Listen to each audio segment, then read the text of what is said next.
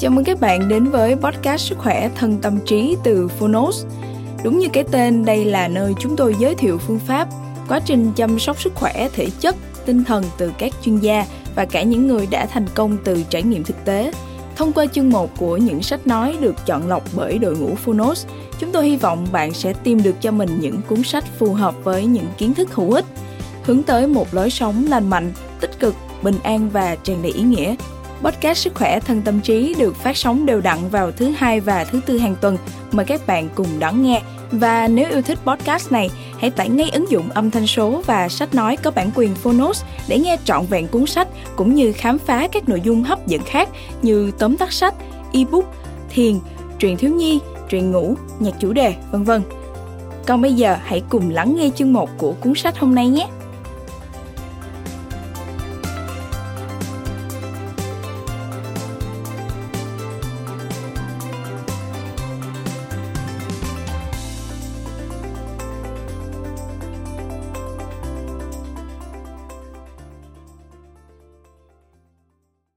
Bạn đang nghe từ Phonos.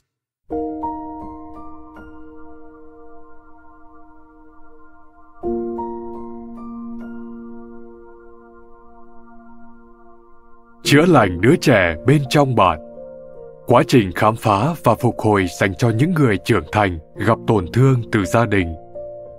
Tác giả Charles Whitfield Tác giả bán chạy trên toàn thế giới Người dịch An Vi Độc quyền tại Phonos. Phiên bản sách nói được truyền thể từ sách in, theo hợp tác bản quyền giữa Phonos với công ty cổ phần sách Thái Hà.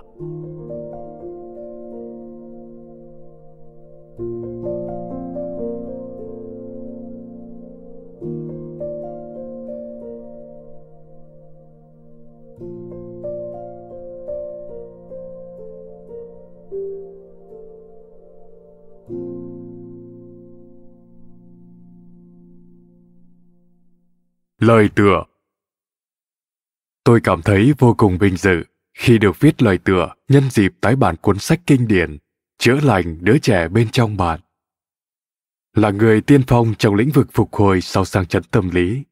Từ năm 1995, bác sĩ Charles Whitfield, tác giả của cuốn sách, đã được giới chuyên môn bầu chọn là một trong những bác sĩ giỏi nhất nước Mỹ. Sự uyên bác cũng như những con người dưới ngòi bút của ông đã chạm tới trái tim của hàng triệu độc giả và mang tới cho họ một món quà vô cùng quý giá, niềm hy vọng xuyên suốt sự nghiệp của mình, bác sĩ whitfield đã hào phóng chia sẻ những nghiên cứu cũng như những kinh nghiệm y học mà ông tích lũy được trong suốt cuộc đời mình với những chuyên gia và nhiều bệnh nhân đang trong quá trình hồi phục. Việc hơn 75 tác giả đã từng trích dẫn thông tin từ tác phẩm này chính là thước đo cho tầm quan trọng của cuốn sách trong kho tàng kiến thức và kinh nghiệm của lĩnh vực phục hồi sau chấn thương tâm lý. Trong vòng 20 năm, kể từ khi chữa lành đứa trẻ bên trong bạn được xuất bản lần đầu tiên, chúng ta đã có những bước tiến đáng kể trong việc thấu hiểu những ảnh hưởng của chấn thương tâm lý đến tâm trí của con người. Chính cuốn sách này đã có công hiến lớn lao cho sự khai trí đó, nên hiển nhiên nó đã trở thành cuốn sách bán chạy nhất. Bác sĩ Whitfield đã miêu tả đứa trẻ nội tâm như là phần con người luôn sống động, tràn đầy năng lượng, sáng tạo và thỏa mãn của chúng ta. Khi phần con người này không được nuôi dưỡng trọn vẹn, một cái tôi già sẽ xuất hiện và lớn dần lên. Để hiểu và thoát ra khỏi cái bẫy ảo tưởng này, bác sĩ Whitfield đã nhấn mạnh vào ba điểm chính hậu quả của việc bị bạo hành và bỏ mặc trong thời thơ ấu kể lại câu chuyện của bản thân, như là chìa khóa quan trọng cho quá trình phục hồi khỏi những tác động gây tổn hại do bị ngược đãi và thờ ơ trong thời thơ ấu gây ra. Và quá trình phục hồi 12 bước, dựa trên nền tảng tâm linh, sẽ hữu ích trong việc chữa lành đứa trẻ nội tâm như thế nào. Bạo hành và bỏ mặc trẻ em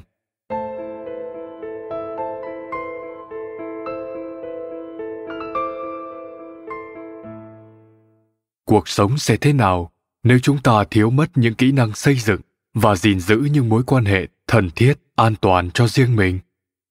Cuộc sống sẽ thế nào nếu chúng ta không có khả năng quan tâm tới người khác, không biết ăn năn, đồng cảm và yêu thương? Việc xây dựng những mối quan hệ tình cảm lành mạnh có liên quan tới sự phát triển của nhiều khu vực não bộ riêng biệt trong những năm đầu đời. Những chấn thương tâm lý xuất hiện lặp đi lặp lại sẽ làm gián đoạn quá trình phát triển lành mạnh của một đứa trẻ. Điều này sẽ khiến phản xạ, chiến đấu, chạy trốn hoặc tê liệt của trẻ trở nên mất kiểm soát. Tình trạng này thường được gọi là hội chứng rối loạn căng thẳng sau sạc chấn tâm lý và sẽ được bác sĩ Whitfield thảo luận kỹ trong chương 7. Sự phát triển đầy đau khổ và khiếm khuyết của một người khi còn nhỏ cũng có thể dẫn tới những khó khăn trong việc cảm nhận niềm vui và hạnh phúc khi trưởng thành. Trong cuốn sách này, bác sĩ Whitfield đã cho chúng ta thấy sự phổ biến của những hành vi ngược đãi trẻ em trong những gia đình không êm ấm và miêu tả rất nhiều vỏ bọc của các chấn thương tâm lý. Chẳng hạn, các nghiên cứu mới đây đã cho thấy việc trẻ nhỏ phải chịu đựng các hành động thờ ơ và ngược đãi về mặt tinh thần có mức độ hủy hoại sự phát triển của các bé tương đương với các hành động bạo hành thân thể hay tình dục khác. Bác sĩ Whitfield lý giải rằng, trong khi có những loại hành vi ngược đãi để lại tổn thương dễ dàng nhận thấy cho trẻ sơ sinh và trẻ nhỏ, như bạo hành thân thể hay xâm hại tình dục công khai, một số hình thức khác lại rất khó xác định. Các hình thức đó có thể bao gồm bạo hành thân thể mức độ nhẹ tới trung bình, bạo hành tình dục ngầm hoặc ít dấu hiệu để nhận ra ngược đãi tình cảm và tâm thần bỏ bê trẻ thờ ơ, hay cản trở sự phát triển tinh thần hoặc tâm linh.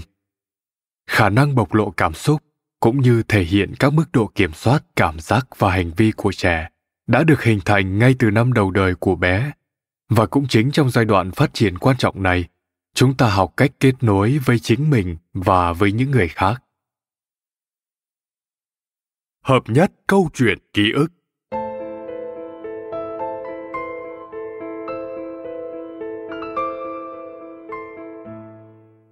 Câu chuyện của chúng ta có thể nói với chúng ta nhiều điều về bản thân mình.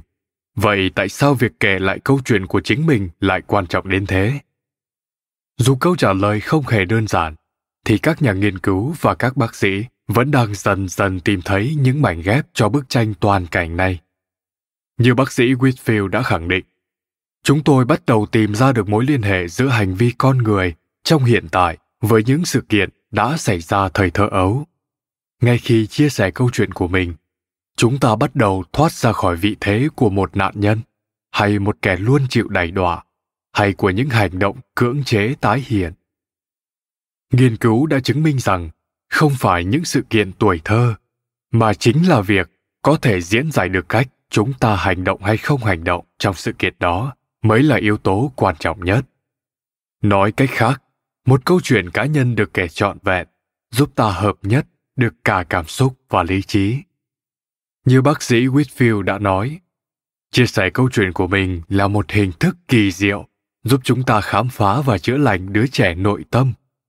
Hành động đơn giản đó buộc não bộ phải thực hiện nhiều nhiệm vụ cùng lúc, bao gồm việc kết hợp cảm xúc, hành vi, ý thức và cảm giác. Trong quá trình đó, ta sẽ xác định và sắp xếp lại những sự kiện đã xảy ra trong cuộc sống hành vi và cảm xúc của mình từ một cái nhìn bao quát, hiểu biết và lành mạnh hơn quá trình hợp nhất này sẽ hiệu quả nhất khi ta thực hiện ở những nơi an toàn, chẳng hạn như những buổi trị liệu tâm lý theo nhóm và cá nhân, các buổi họp mặt của nhóm tương trợ, viết nhật ký, hay chỉ đơn giản là dốc bầu tâm sự với một người bạn thân. 50 năm nghiên cứu đã trôi qua và một trong những phát hiện vững chắc nhất được công bố là sự an toàn và chất lượng của một mối quan hệ trị liệu là yếu tố tiên đoán chính xác nhất cho thành công của quá trình điều trị.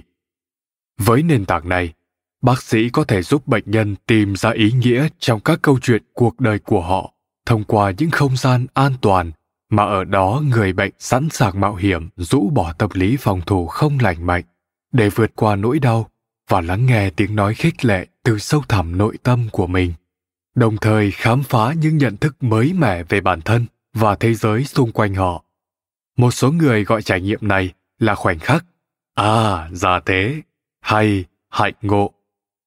Họ thấy gắn bó với bản thân nhiều hơn, cảm thấy được nối kết và hợp nhất hơn, bớt tâm lý tự vệ hơn. Tất cả những biểu hiện đó đều là dấu hiệu của sự tăng trưởng nội lực.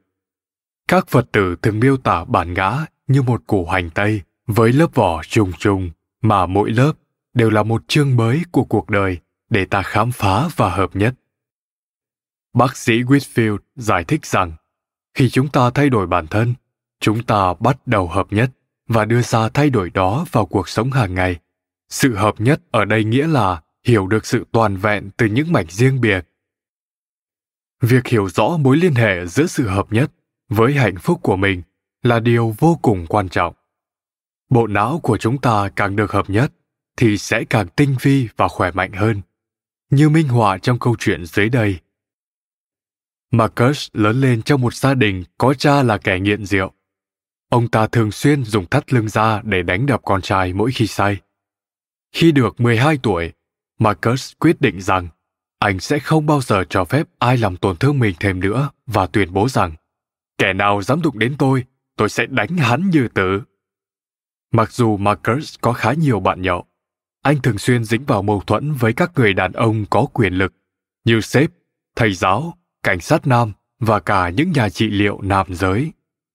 Khi được hỏi, anh nói rằng tôi cảm giác như có một người khác đang ở bên trong và điều khiển tôi điều này khiến tôi không thể kiểm soát nổi bản thân mình nữa trong quá trình điều trị marcus quả thực rất khó khăn trong việc kiểm soát và diễn giải cảm xúc của mình. Anh đã miêu tả cơn giận dữ của mình là, hoặc là tất cả, hoặc không gì cả. Hoặc là tôi cảm thấy quá nhiều, hoặc là tôi không cảm thấy gì hết. Phần lớn ngôn ngữ của não bộ được điều khiển thông qua cảm xúc. Nhưng marcus thậm chí còn không thể gọi tên hay điều khiển tốt cảm xúc của mình. Chúng tôi coi khó khăn này là vấn đề của việc hợp nhất và marcus cần một vài kỹ thuật trị liệu để giúp bản thân giải quyết vấn đề. Đầu tiên, anh cần nhận biết được cảm xúc đó. Tiếp theo, diễn giải rồi phản hồi lại một cách kịp thời và hiệu quả. Một chương trình phục hồi có thể hỗ trợ anh luyện tập tất cả các bước này. Sau đó tập thiền có thể làm thay đổi cách não bộ vận hành. Chẳng hạn như thiền chánh niệm giúp tái tạo năng lượng tinh thần và cảm xúc cũng như thôi thúc chúng ta có thái độ và phản hồi với cuộc sống theo cách thức mới mẻ, tích cực hơn.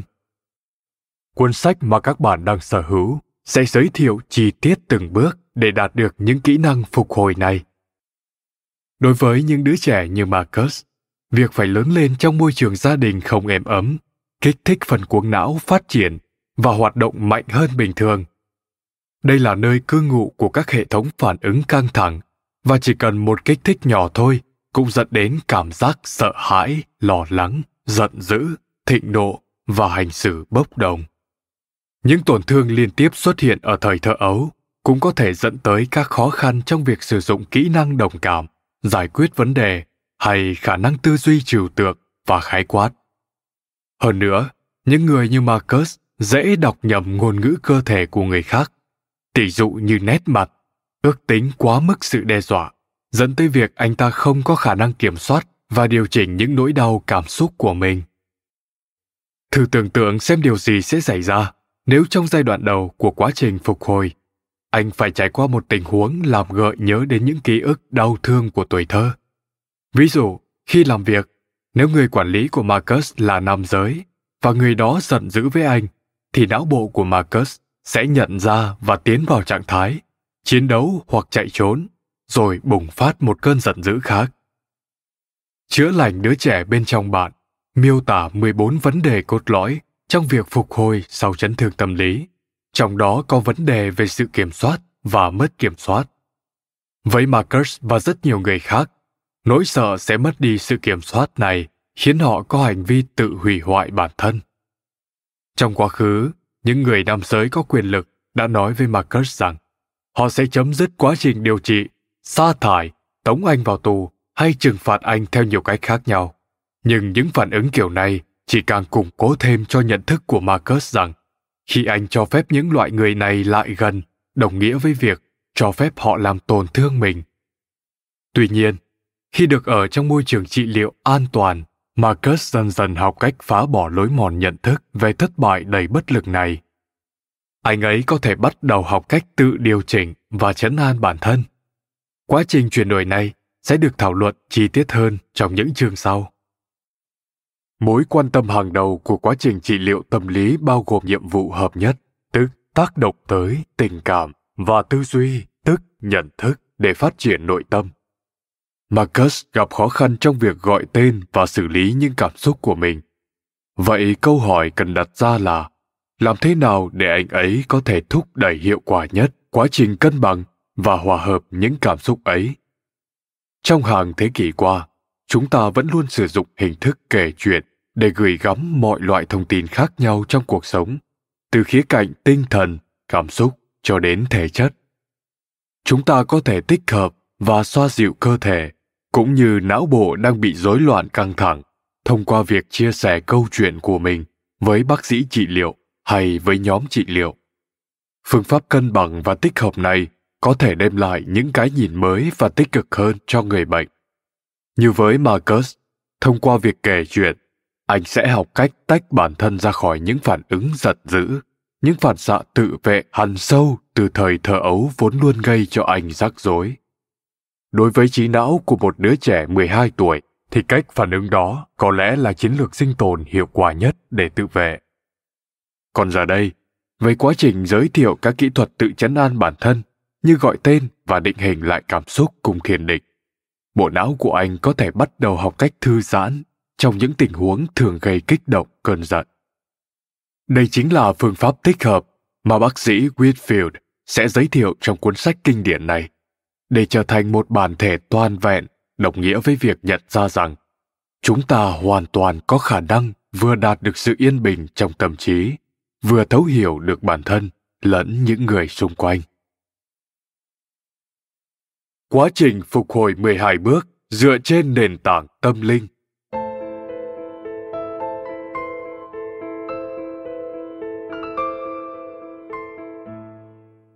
Như bác sĩ Whitfield đã viết, theo định nghĩa ngắn gọn nhất tâm linh nhấn mạnh vào mối quan hệ của chúng ta với cái tôi với con người xung quanh và với vũ trụ con người vẫn có thể có đời sống tâm linh, mà không nhất thiết phải theo một tín ngưỡng nào.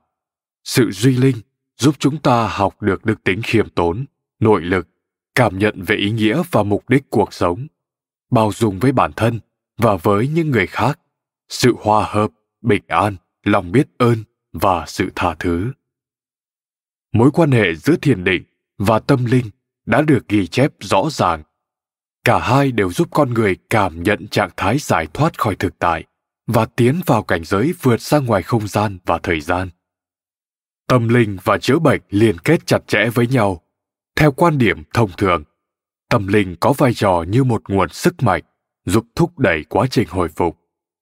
Đối với những người vô thần hoặc những người theo thuyết bất khả chi, các kỹ thuật thiền định chính là biện pháp thay thế rất hữu hiệu. Xin nói thêm thuyết bất khả chi là quan điểm triết học cho rằng tính đúng hay sai của một số tuyên bố nhất định đặc biệt là các tuyên bố thần học về sự tồn tại của chúa trời hay các vị thần là chưa biết và không thể biết được hay không mạch lạc. Trở lại nội dung chính. Có rất nhiều cách để nâng cao đời sống tâm linh. Đối với Marcus, điều vô cùng quan trọng đối với anh ấy lúc này có lẽ là việc thực hiện chương trình phục hồi 12 bước dựa trên tâm linh và gắn kết với những người có đời sống tâm linh phong phú. Học cách trân trọng những phút giây tâm linh trong cuộc đời của mình cũng rất quan trọng với anh. Sống một cuộc sống có ý nghĩa và gắn kết sẽ làm tăng cảm giác thỏa mãn và giảm dần sự cô lập, chống trải cũng như tổn thương mà anh đang cảm thấy. Bác sĩ Whitfield giải thích rằng, có lẽ chúng ta bắt đầu nhận ra rằng hạnh phúc không phải là thứ chúng ta đạt được, mà hạnh phúc, bình yên hay thanh thản là trạng thái tự nhiên của chính ta. Ẩn sâu dưới tầng tầng lớp lớp những cảm xúc và trải nghiệm của chúng ta, phía sau những mâu thuẫn của nội tâm, là nơi sự thanh thản vốn luôn ngự trị. Ngay từ lần đầu tiên được xuất bản vào năm 1986, Chữa lành đứa trẻ bên trong bạn đã được đánh giá là một cuốn sách đi trước thời đại. Trải qua 20 năm, những giá trị mà nó cung cấp vẫn còn phù hợp cho tới ngày hôm nay và tôi tin rằng chữa lành đứa trẻ bên trong bạn sẽ luôn là cuốn sách nền tảng trong lĩnh vực tâm lý học về chấn thương và hồi phục tâm lý.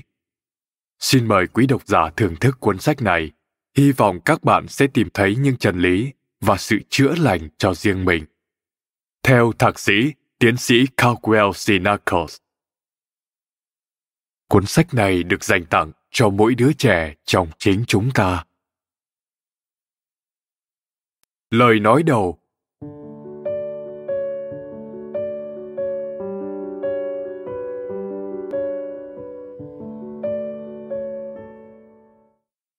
Tôi viết cuốn sách này lần đầu vào năm 1986 cho các bệnh nhân của mình, nhằm hỗ trợ họ các kiến thức về tâm lý trị liệu. Nội dung đơn giản là xoay quanh những kinh nghiệm của tôi sau nhiều năm quan sát và điều trị cho các bệnh nhân của mình. Đa phần là người trưởng thành gặp phải chấn thương tâm lý từ nhỏ, cũng như những kiến thức tôi đã học hỏi được từ các tác phẩm nghiên cứu y học và khoa học về chủ đề này. Tại thời điểm đó, tôi chưa hề có ý định sẽ xuất bản cuốn sách tới công chúng, càng không nghĩ rằng nó sẽ bán được hàng triệu bản hay được dịch ra hơn 10 thứ tiếng khác nhau trên khắp thế giới.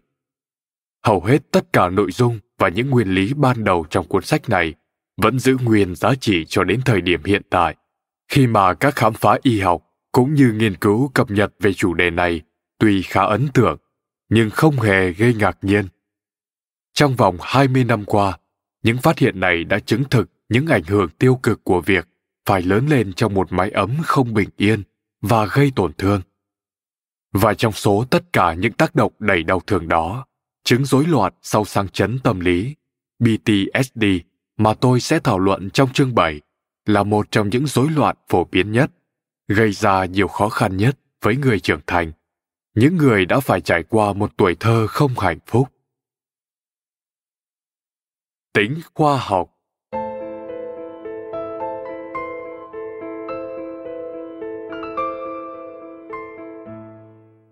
Như những thông tin đã được trình bày qua quá trình 10 năm nghiên cứu và tìm hiểu hơn 330 báo cáo khoa học khác nhau được thực hiện trên 230.000 người ở trên khắp thế giới. Tôi có thể khẳng định rằng chấn thương tâm lý từ tuổi thơ tạo ra vô số những hậu quả gây tổn thương khác nhau và được biểu hiện theo nhiều cách, bao gồm một hoặc nhiều hội chứng phổ biến, được gọi chung là những rối loạn tâm thần, từ trầm cảm đến nghiện ngập tâm thần phân liệt, kéo theo một loạt các rối loạn về thể chất khác. Những căn bệnh còn được gọi là rối loạn chấn thương phổ quát này thể hiện mối liên kết mật thiết với quá trình tuổi thơ phải trải qua những tổn thương liên tiếp. Hơn nữa, trái ngược với những kiến thức tâm thần học hiện đại, có rất ít bằng chứng cho thấy nguyên nhân của những chứng bệnh này xuất phát từ một rối loạn chuyển hóa gen trong tính chất hóa học của bộ não. Thực tế được ghi nhận qua các nghiên cứu về sự bất thường của não bộ cho thấy chính những sự bất thường này dường như mới là cơ chế gây ra sự rối loạn. Với những tổn thương liên tiếp trong thời thơ ấu và giai đoạn sau đó là nguyên nhân cho cả rối loạn tâm thần và cơ chế gây ra nó. Từ khi cuốn sách lần đầu được xuất bản năm 1986, chúng tôi đã rút ra được thêm nhiều bài học quan trọng khác. Phần đông các gia đình trên khắp thế giới đều chưa thể hiện được vai trò của mình trong việc cung cấp và hỗ trợ các nhu cầu lành mạnh của con trẻ. Hậu quả là quá trình phát triển thật kinh cùng tâm lý bình thường và lành mạnh của trẻ từ sơ sinh cho tới giai đoạn trưởng thành bị gián đoạn nghiêm trọng. Để có thể tồn tại, bản ngã thực sự của đứa trẻ, cái tôi đích thực hay đứa trẻ nội tâm, thứ đã bị tổn thương nghiêm trọng, phải lẩn trốn vào sâu bên trong khu vực vô thức của tâm trí. Thứ xuất hiện bên ngoài là một bản ngã hay tiềm thức giả mạo, và nó đang cố gắng giành quyền kiểm soát cuộc đời của chúng ta. Nhưng không thể thành công. Đơn giản bởi vì nó chỉ là một cơ chế phòng vệ để tránh không bị tổn thương, và nó hoàn toàn không có thật. Động lực của cái tôi giả mạo này chủ yếu dựa trên nhu cầu, phải luôn là người làm đúng và kiểm soát được mọi thứ. Ý nghĩa của việc chữa lành đứa trẻ nội tâm và phong trào ACOA.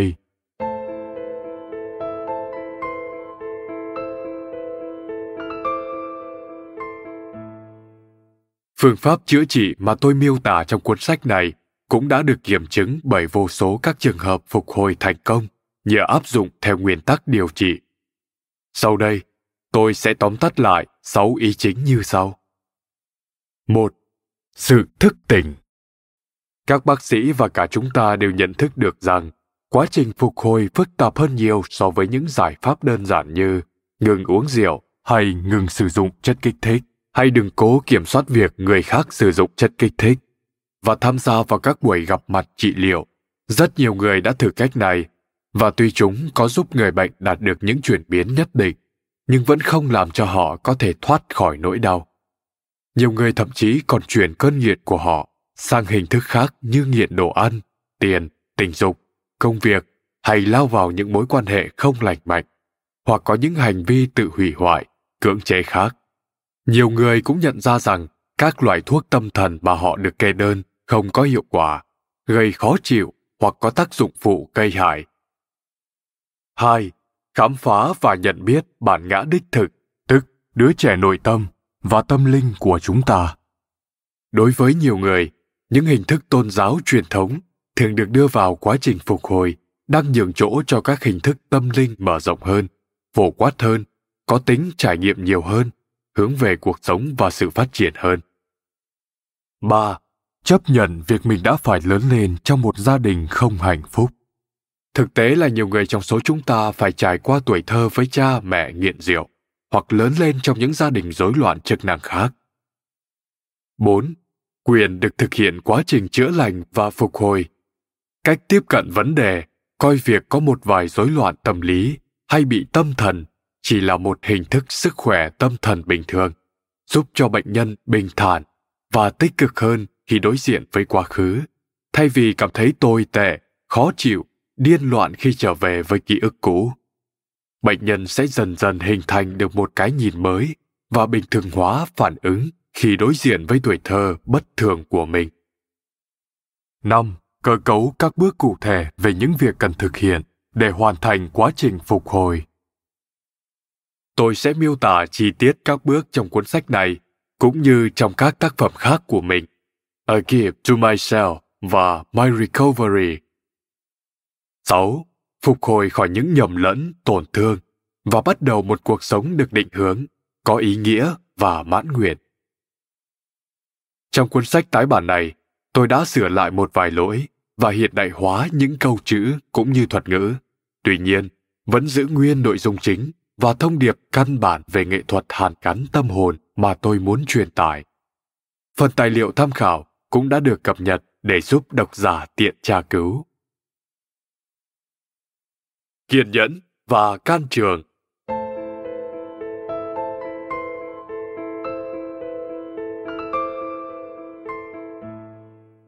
Quá trình phục hồi khỏi những chấn thương tâm lý do phải lớn lên trong một gia đình và một xã hội thiếu trách nhiệm, đòi hỏi rất nhiều kiên nhẫn và can trường.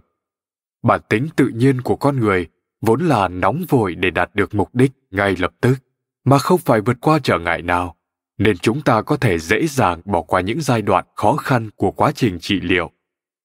Một phần rất quan trọng để đạt được thành công khi phục hồi đó là học cách gọi tên chính xác những gì đã xảy ra với chúng ta, cũng như những yếu tố tạo nên đời sống nội tâm của mình khi các sự kiện đó xuất hiện, bao gồm những cảm xúc phong phú mà chúng ta có và học cách cho phép bản thân trải qua những nỗi đau cảm xúc thay vì tránh né nó một trong số những nguyên tắc quan trọng nhất của việc chữa lành được gói gọn như sau. One day at a time. Tức là khi chúng ta làm gì thì hoàn toàn chú tâm vào việc mình làm, mà không cần phải suy nghĩ hay lo lắng đến những việc khác.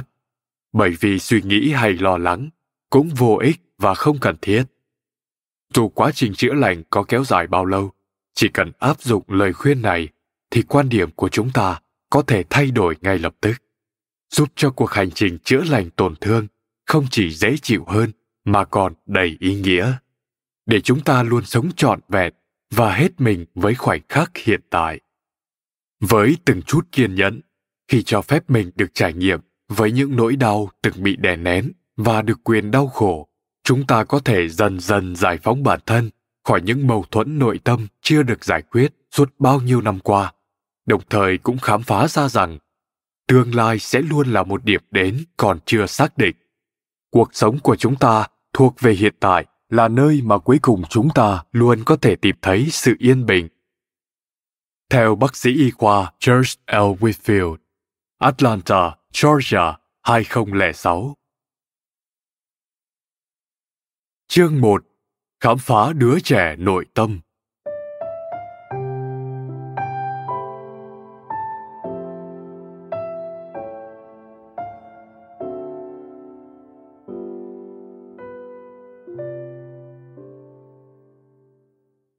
Khái niệm đứa trẻ nội tâm trở thành một phần của nền văn minh nhân loại từ cách đây ít nhất 2.000 năm.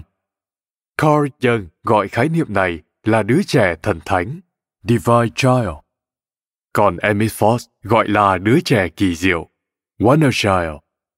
Hai nhà tâm lý trị liệu Alice Miller và Donna Winnicott đã đề cập đến nó như là trần ngã, cái tôi đích thực của chúng ta nhiều chuyên gia khác trong lĩnh vực nghiên cứu chứng nghiện rượu và chất kích thích khác gọi nó là đứa trẻ nội tâm, inner child.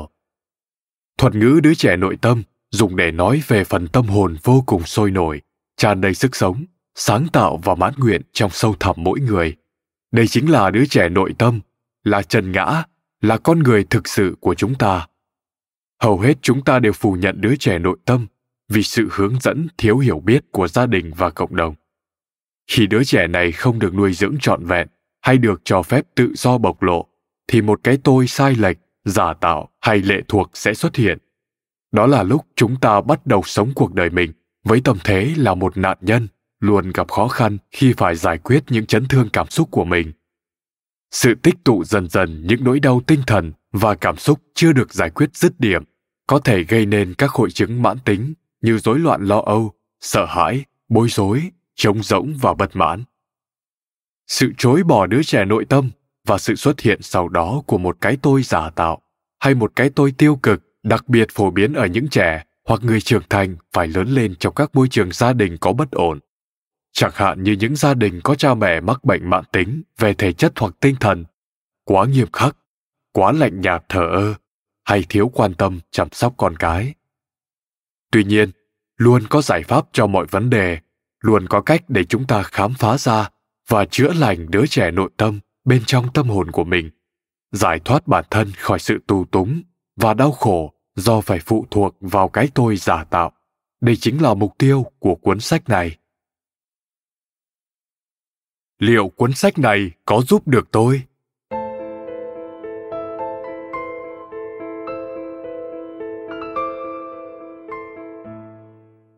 Rõ ràng là không phải tất cả mọi người đều bị bạo hành hay ngược đãi khi còn nhỏ nhưng không ai biết chắc được trên thế giới này bao nhiêu người may mắn được lớn lên với tình yêu thương chăm sóc dẫn dắt đủ đầy và lành mạnh từ gia đình. Tôi ước tính có thể có khoảng 5 đến 20% dân số trên thế giới được tận hưởng những điều này.